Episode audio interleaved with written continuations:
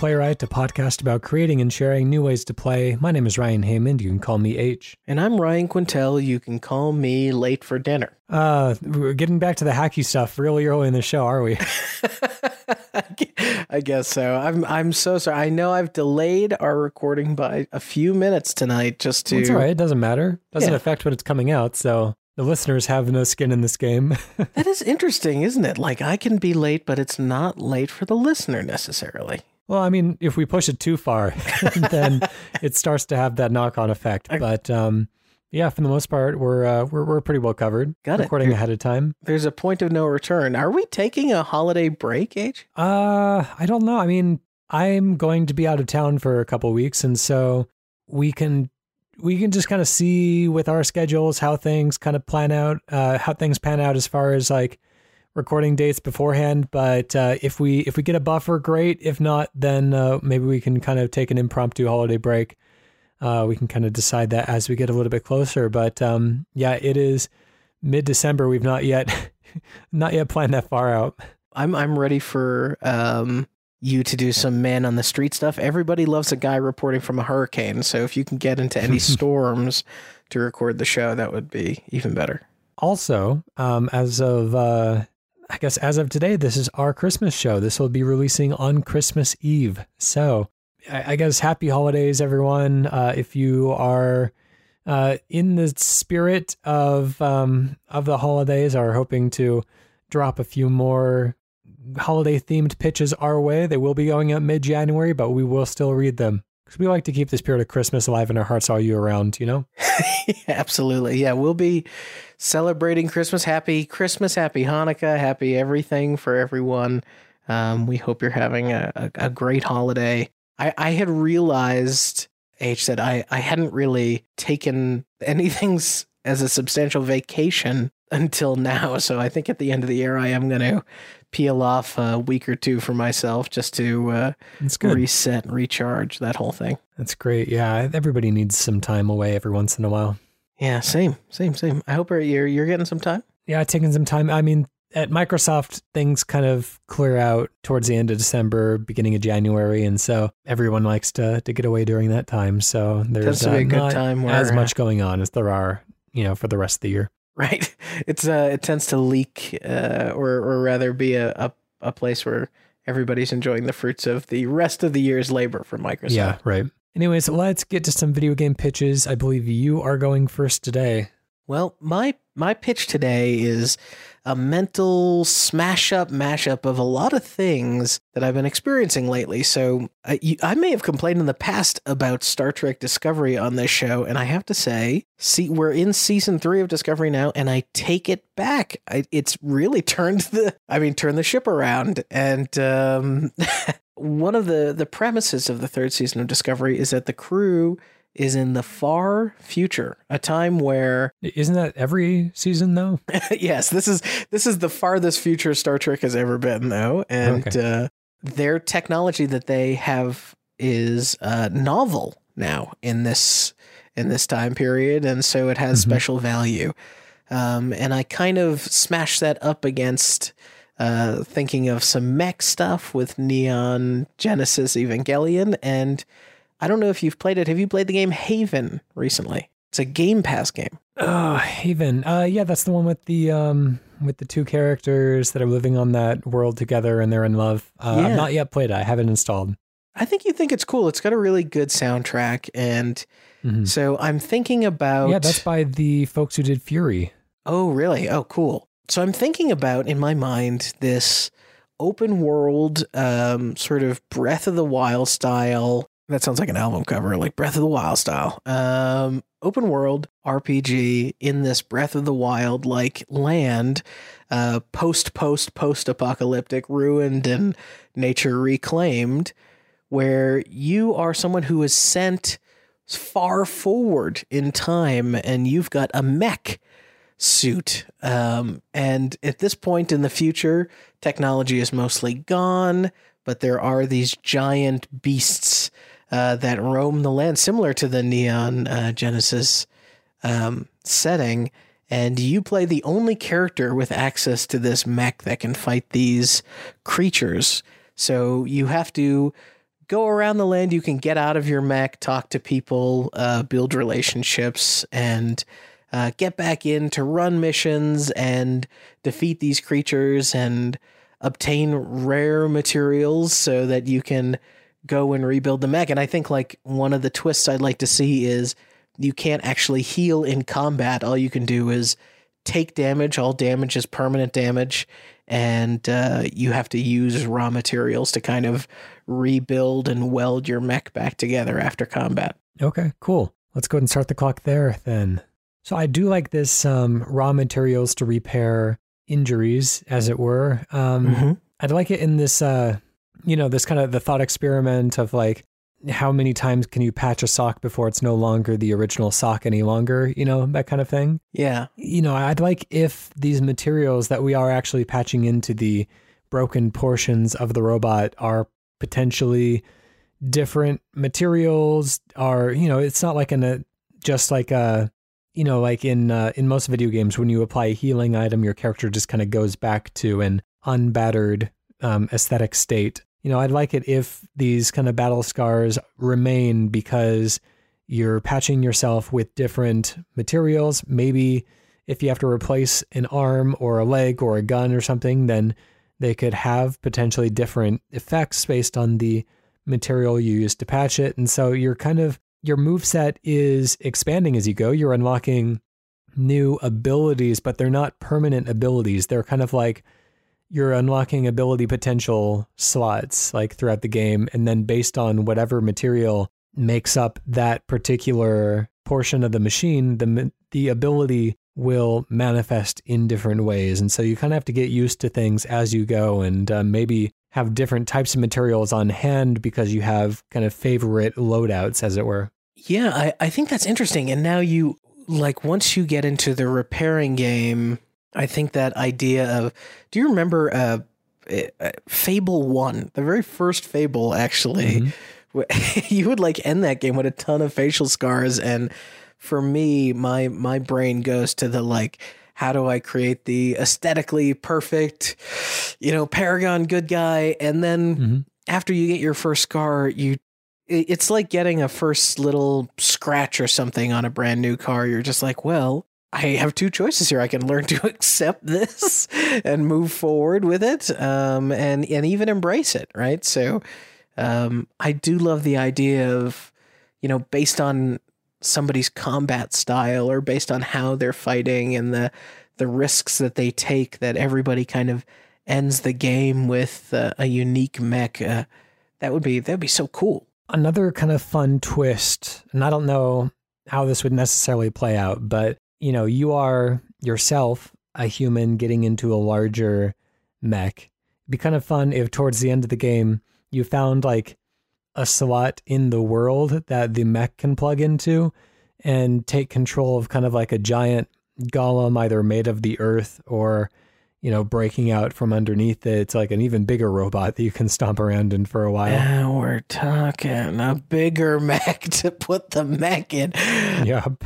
That's a good idea. I, I love the idea of, um, yeah, maybe even like building yourself up, like somebody who, uh, like, what if you do want to maintain the look of your mech and could we build in I'm I'm almost thinking like Metal Gear Solid 3 like systems if if you're able to coat yourself in mud um, or or mm-hmm. like The Witcher, use the right oils before you go into combat to to keep the paint from scratching. I think if you get damaged, then the damage is permanent, but you can always you know refill it with the materials that it was originally filled with, and then you can you know go back to base and get it painted, and so you know afterwards it you can kind of get it looking new again in the same way that you know people can do pretty miraculous things to restore old cars but uh, it doesn't take away from the fact that you know parts of that original robot are still kind of littered on the battlefield. Yeah that's interesting.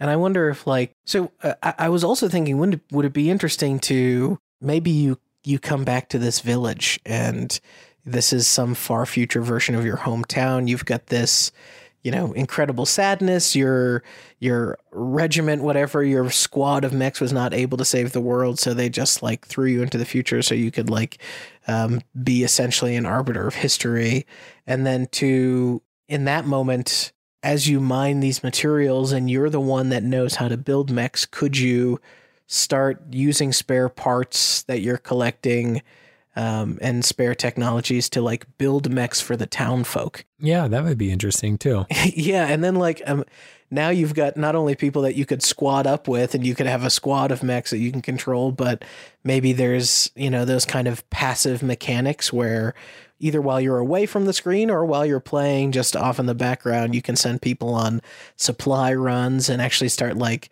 building this society back up through this uh, through this mechanic. Yeah, some choose to kind of use their mechs for farming or other types of you know purposes around town. Um, I could see that being maybe it's not immediately obvious what they are going to use the mech for, and so you can kind of get a sense for what type of personality they have by speaking to them and getting to know them. But you know whether or not they join your crew as like an active party member or you know just kind of settle down at home and use the mech for more kind of uh, domestic purposes um, is uh, perhaps something you just have to learn as you go.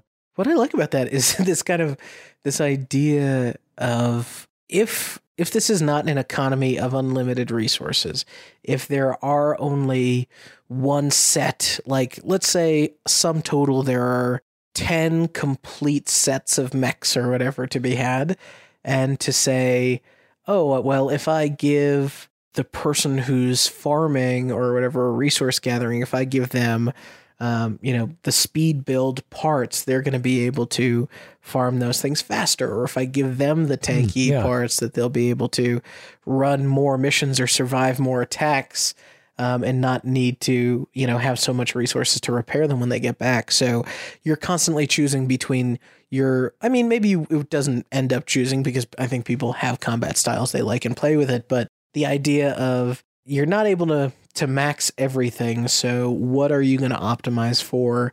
And are you going to rotate that optimization? I mean, that is kind of a smart solution to a lot of RPG problems where you end up overloaded with gear throughout your journey and you end up selling it, which is yeah. fine because it allows you to buy things that you want with that money. But it, uh, I don't know, it always feels rather unfulfilling. Like you're just kind of melting down all of these swords and axes and stuff you find on the battlefield for just kind of like a number. Yeah. You know, if if it was clear that each of these tools that you gathered were actually being put to use by somebody actually, you know, just supporting the grander mission in like a base building type of way, whether they're guards in town or whether they're farmers, then um, you know, I think that's that's a more appealing way to kind of spin this uh, the loot system.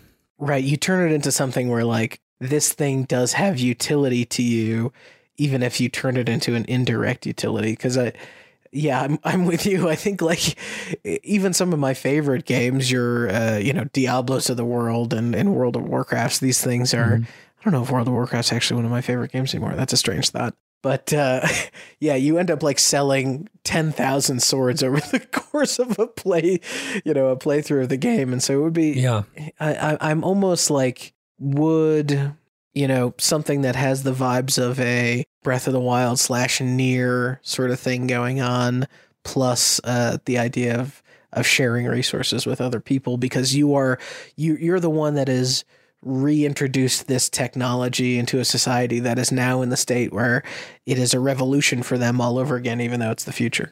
We are about out of time. Let's go ahead and close that one down and let's come up with a name for it.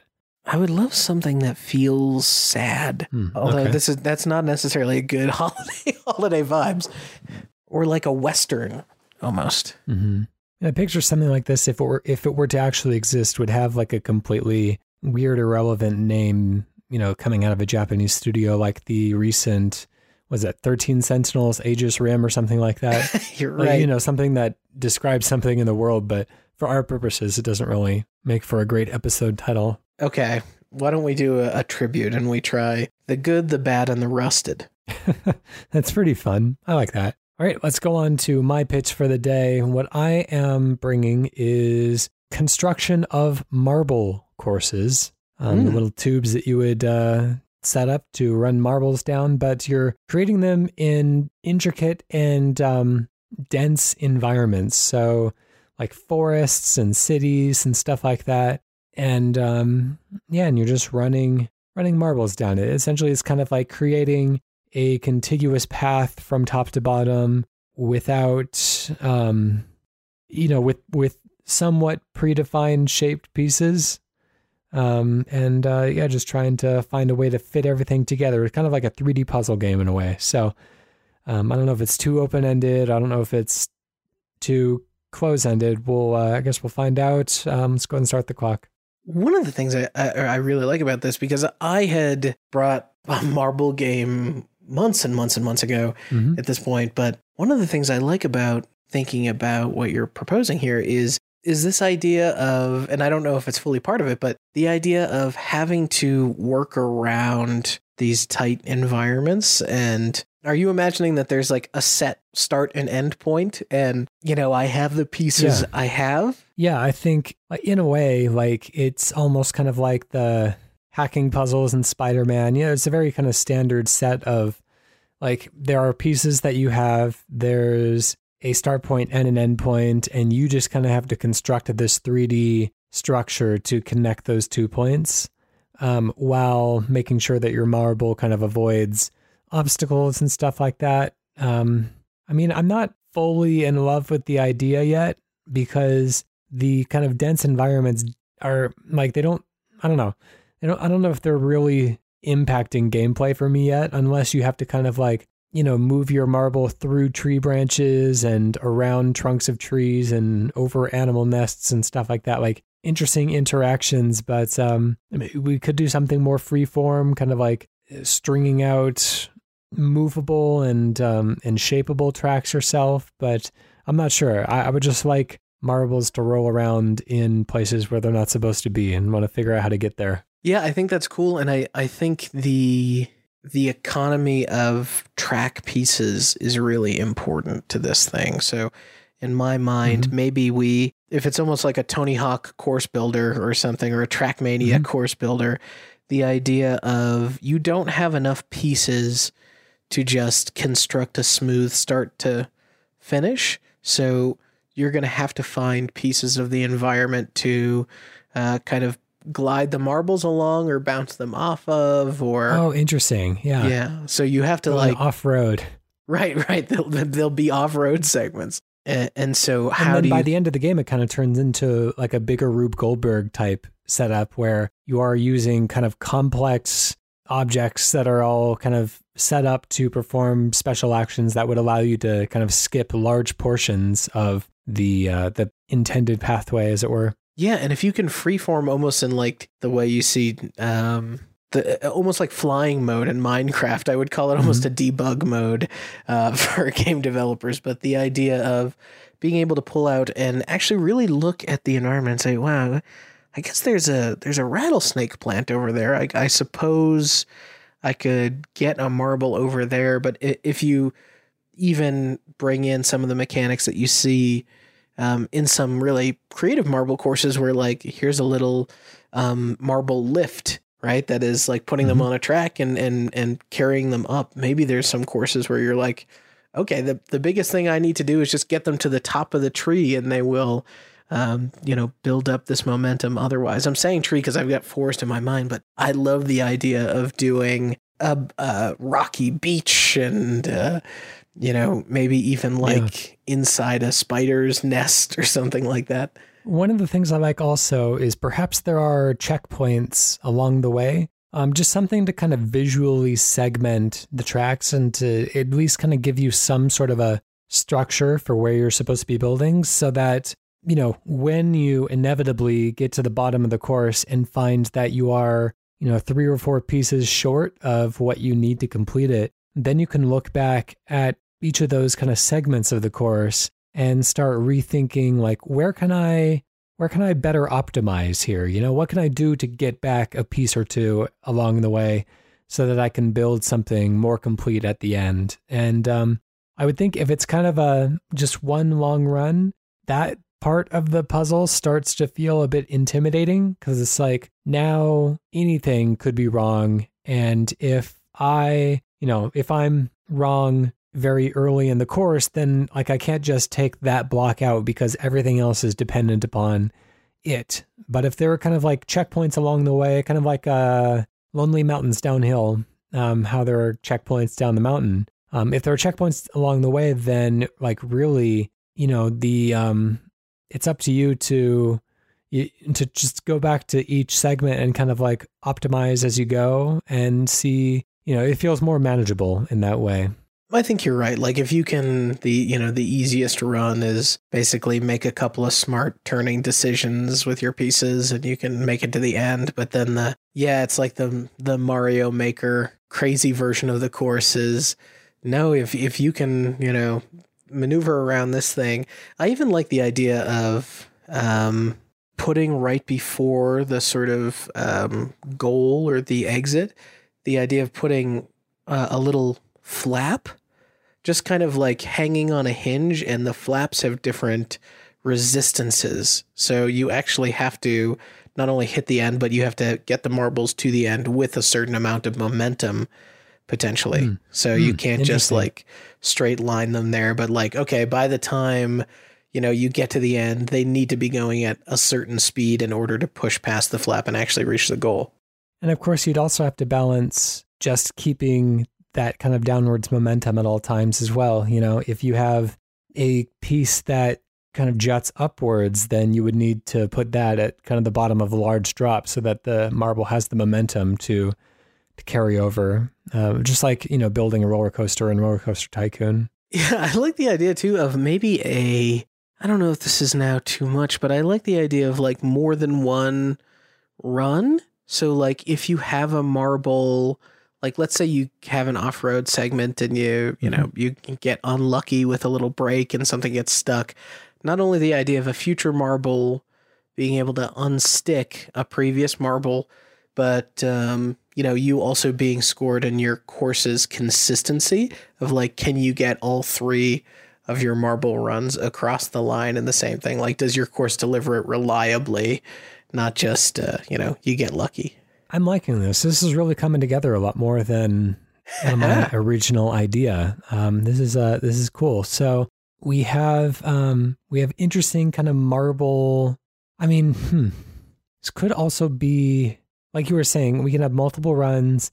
Perhaps there are like different colors of marbles. We have to set up different color tracks for them to ride down um, simultaneously, and but the tracks can't cross over. And so that's just another kind of obstacle that we are building around. And, you know, if if our blue track is in one of the essential places that the purple track has to pass through, then we have to find a way to circumvent that original location with the blue track so that, you know, both can kind of can exist in harmony with one another. Yeah, I, I mean, and I think too that like maybe there is that, you know, you give some reality breaking augments that uh, like your Trackmanias, where pieces of track will will speed up your marble or have less resistance or i'm always convinced when i watch those uh, marble run videos on youtube that uh, like different colors of marbles seem to move at a different speed. I don't know if that's just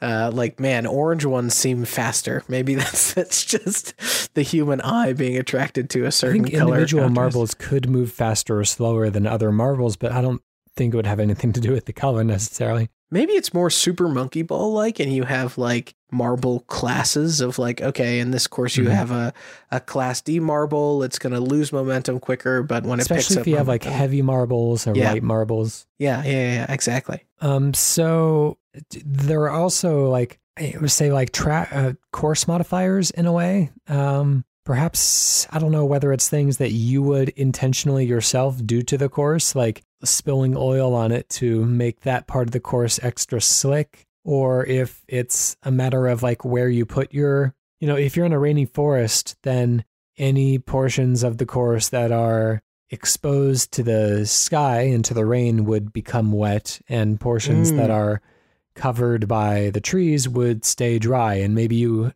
you would be using each of those conditions in different and interesting ways as well. Yeah, that's cool. Especially if you have like uh, now in my spider's nest example, you have to like get through some cobwebs and that will temporarily as they're caught on you decrease your speed and so you actually have to re-achieve a certain speed in order to fully shake the cobwebs uh, or else you're going to inch across the finish line Uh, yeah. Anyways, we are uh, way over time on that one. Actually, let's let's go ahead and give it a name. Who's that old I it- gosh shoot, labyrinth that that was that old like maze marble game where you have to get a marble in a hole right There was um, Marble Madness was an old kind of arcade marble game. yeah yeah that too so so i'm i'm i'm wondering if there's like some homage to that this is almost like marble madness super circuit or something uh, let's see, Marble Marble Ultimate Alliance. I think I made that joke when we pitched our last Marvel game. Um, well, if if you get the right developer, this could be Marvel versus Capcom. ball. Let's see, ball, ball run. It's a little dicey, but balls in nature. Ooh, what it, could you do something like Rolling Thunder or something? Rolling Thunder. That could work. That could work. Um, I'm also down I'm, for uh, I'm, I'm all of the. Marvel puns, whether that's uh Marvel, Marble Com tracks. Could also do like balls out or balls to the wall. You know, one of those types of rude puns. But in this case, it's very innocent. Yeah. I don't know. What, what do you think? Be the voice of reason here. What was one of your? What was one of? this is a very strange question. What was one of your ball jokes previously? I do like balls out and balls to the wall. Uh, What if balls we? in what- what- nature. I want to. What if we do marballs to the wall? Marbles to the wall. I mean, I guess it. I guess it fits. it works. You're not happy with it, but I. I I think there's a certain like we are piling puns on top of puns. yeah. But I feel like at a certain point, it kind of like it crosses the line twice and becomes funny again. um, anyways, I think that will uh, that will do it for for that one. Let's head over to the community and see what y'all have for us today. This one comes in from the ever reliable Ashton Hermann, who says, "Hey guys, it's me again. I'm still an Elder Scrolls. I'm still on an Elder Scrolls kick, but my pitch today is something that looks pretty different. I think." One of Oblivion's best quests, well, not not hitting the different train so far, but we'll see where this one goes. One of Oblivion's best quests was a whodunit for the Dark Brotherhood. The quest effectively had you playing the murder it, the murder in an elaborate murder mystery, picking off your victims one by one in a house of increasingly fewer occupants until the final final survivor realizes it was you all along and it was delightful. So my pitch is to take that concept and spread it out over the course of an entire game. It's a murder mystery in the same vein as Clue or Knives Out, for a more modern reference point, only you are not the investigator, you're the killer. I can also see this playing as a multiplayer game, but then I think it might just end up being Among Us. Yeah, fair enough. Um, let's uh, now let's go ahead and start the clock there. Did you watch Knives Out yet? Because I feel like you'd love I that. did. movie. I did. I love that movie. Yeah. Okay. um, I didn't make the connection that really it is just uh, you know 2019's Clue. I mean, everyone is playing such like exaggerated parts, and they're all kind of defined by their clothing. Like it's very, it's very Clue in its construction. yeah, yeah, yeah, yeah. Um, and hey, uh, I think a, a portion of it shot in Lowell, Massachusetts. So Okay. shout out to Lowell. Um, yeah, I where love they picked the up those believable American accents.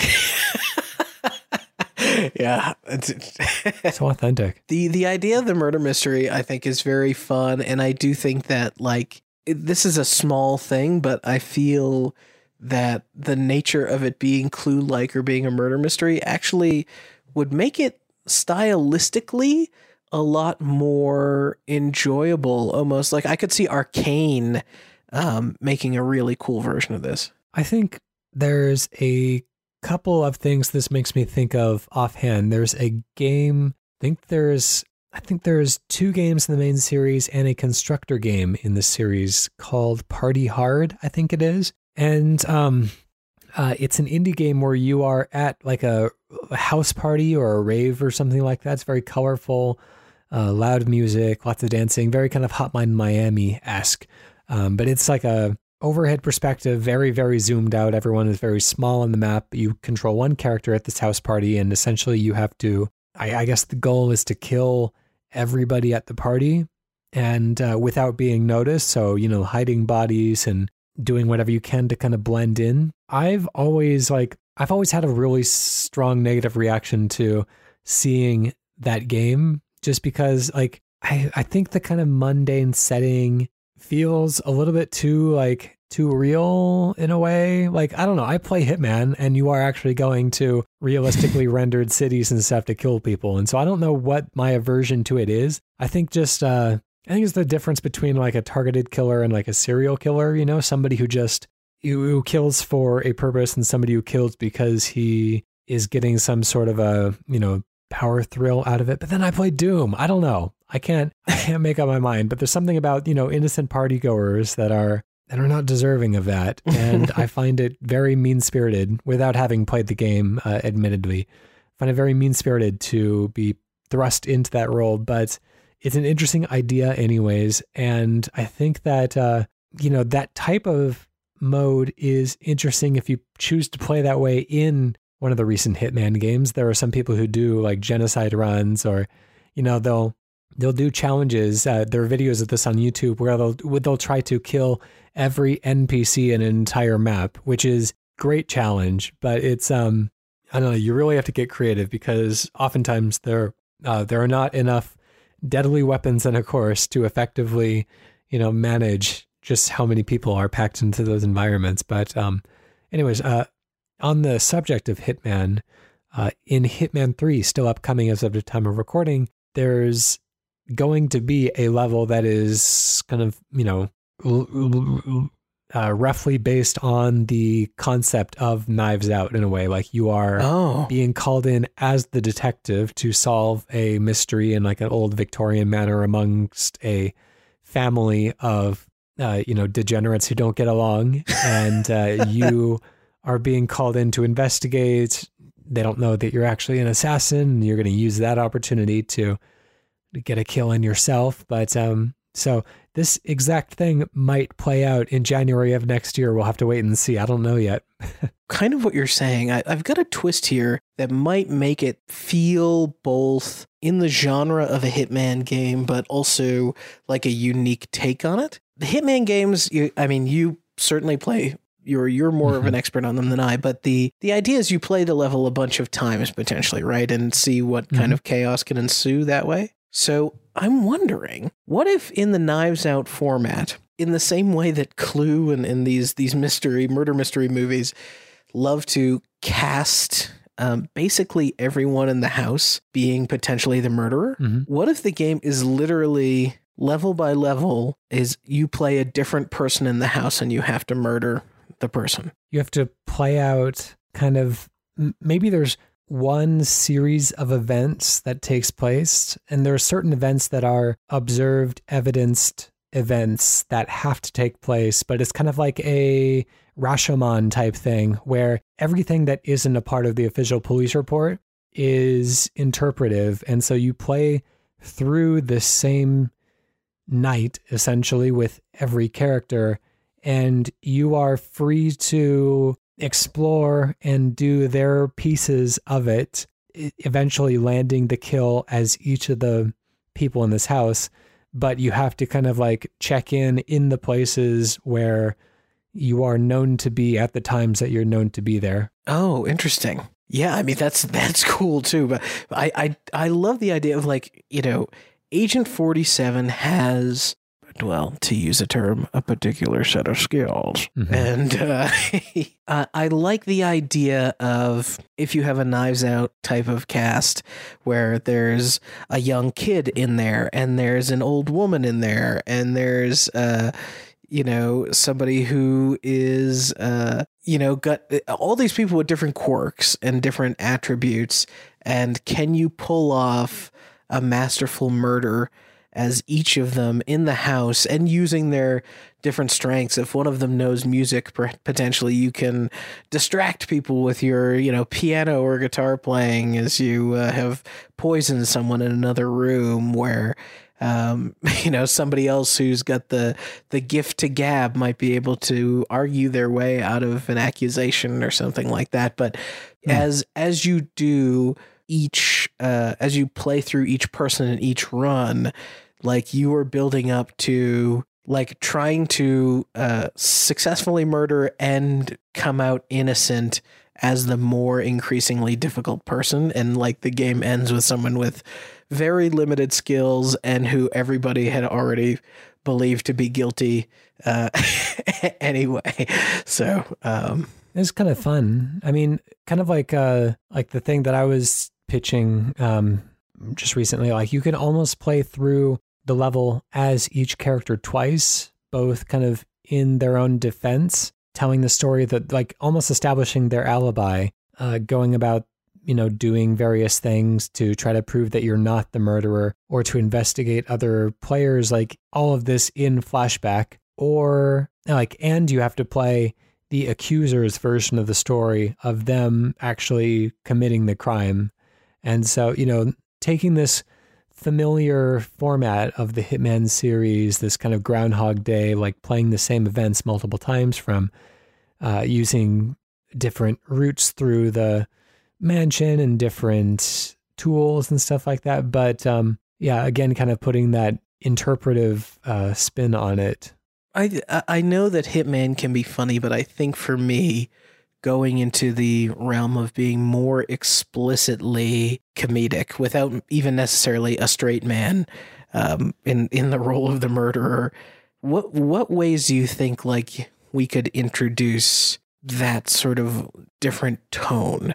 I, I love the idea of like the the Knives Out house and some of these murder mystery houses feel like the houses themselves are kind of magical in some way. I feel like there's secret doors or there's uh, mm-hmm. you know compartments or there's old statues that maybe articulate in some way. It's like the the Resident Evil mansion vibe of is there a lot of secrets within this house and as can you can you use your knowledge of how they work to your advantage? Feel like tonally this would probably fit very well with like the Sexy Brutale games like that. Um, you know, I think there's uh, ways to you know imply comedic f- feelings and reactions without you know outright telling jokes. Um, but anyways, we are over time on that one. We do have to kind of come to the end of this discussion, this investigation, and um, let's uh, let's find a name for it. What do you think of Youdunnit. that's that's good. I I like it. I think we landed on that one early. Good.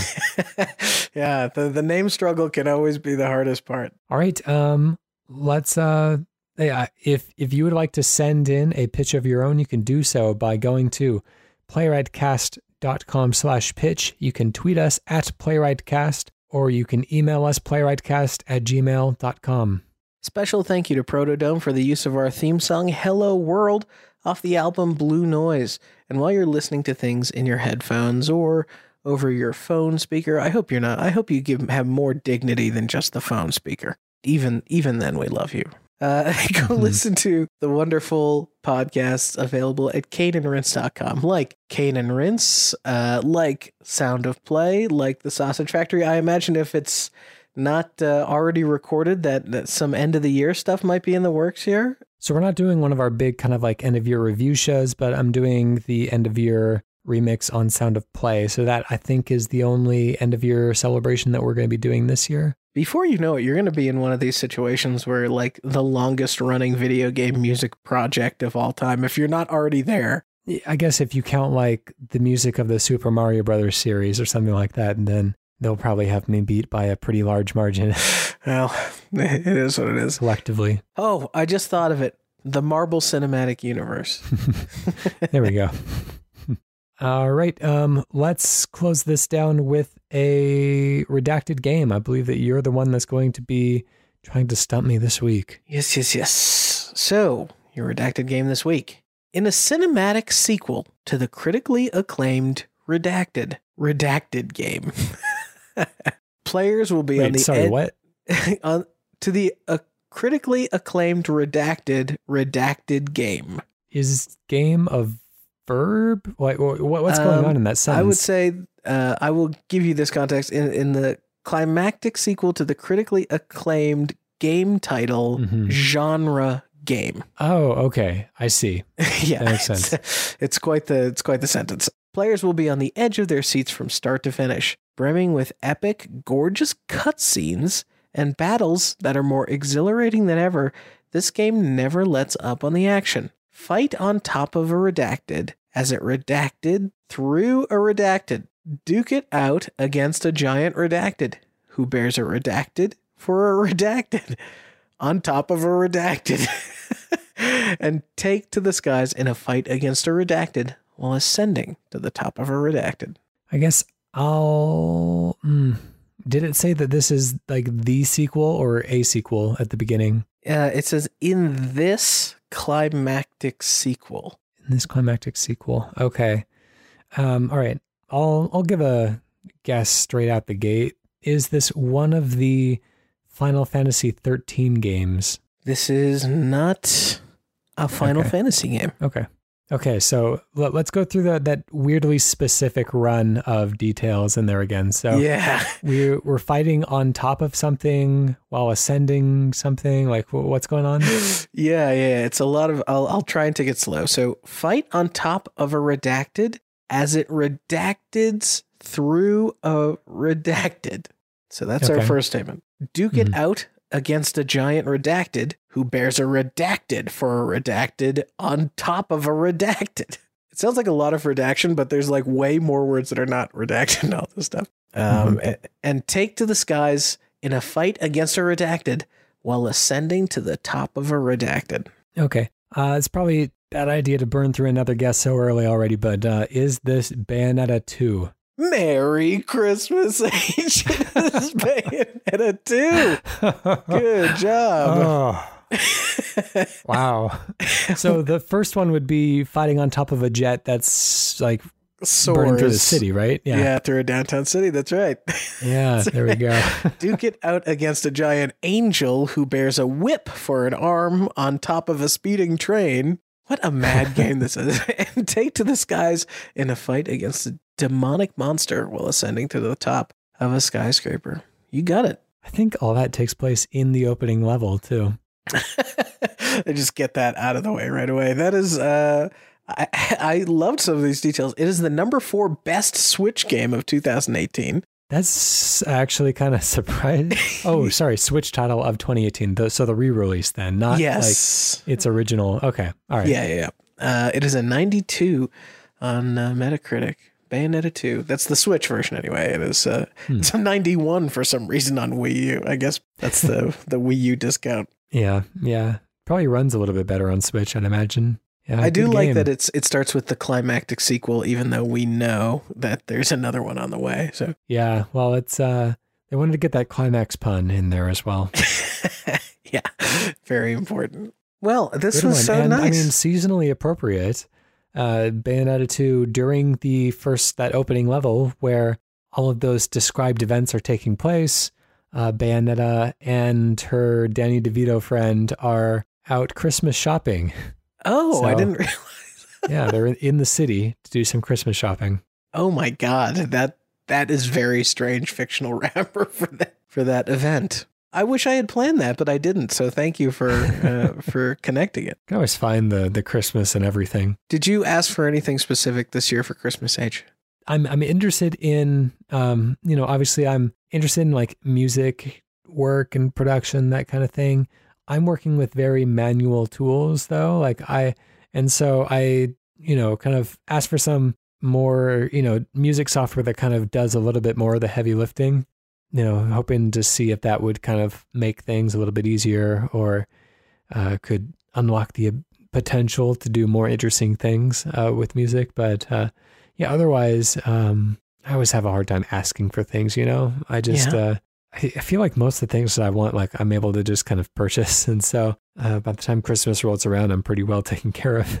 I'm I'm very, you know, fortunate to be in that position as well, and I think it makes buying for me a, a nightmare. But uh, I think you know, but at the same This is- time though i feel like we both are fans of like weird little novelties and stuff like that. Like i feel like it would be difficult to get me like the things that i'm going to like utilize every day but at the same time like people can buy me like a you know, an amiibo, and I'd just be like, I'd Yeah. be very happy with that because, like, hey, it's Roost from Street Fighter, cool. right, right. Yeah, I think I'm the same way, but uh I mean, even even then I think, you know, it's it's either like that small sort of silly trinket stuff or now it's like in the world of like, yeah, I guess I I could get a $600 synthesizer. That sounds like a good idea. Yeah, that's the thing is like, I also don't want to ask for anything that's like, and it's four hundred dollars. Sorry. right, right, right, right. Well, for all the little boys and girls uh, with PlayStation 5s and Series X's and S's on their Christmas list this year, I hope uh, I hope Santa was lucky, but please Hope it goes well understand you. if he wasn't. Indeed. Anyways, that'll do it for us today. Uh, we'll catch you again um, either next week or whenever we get around to recording again. It'll be, uh, yeah, again, things might get a little messy during the holiday season, but we'll try to keep it consistent. Um, but, anyways, until we catch you next time, thanks for listening. Happy holidays.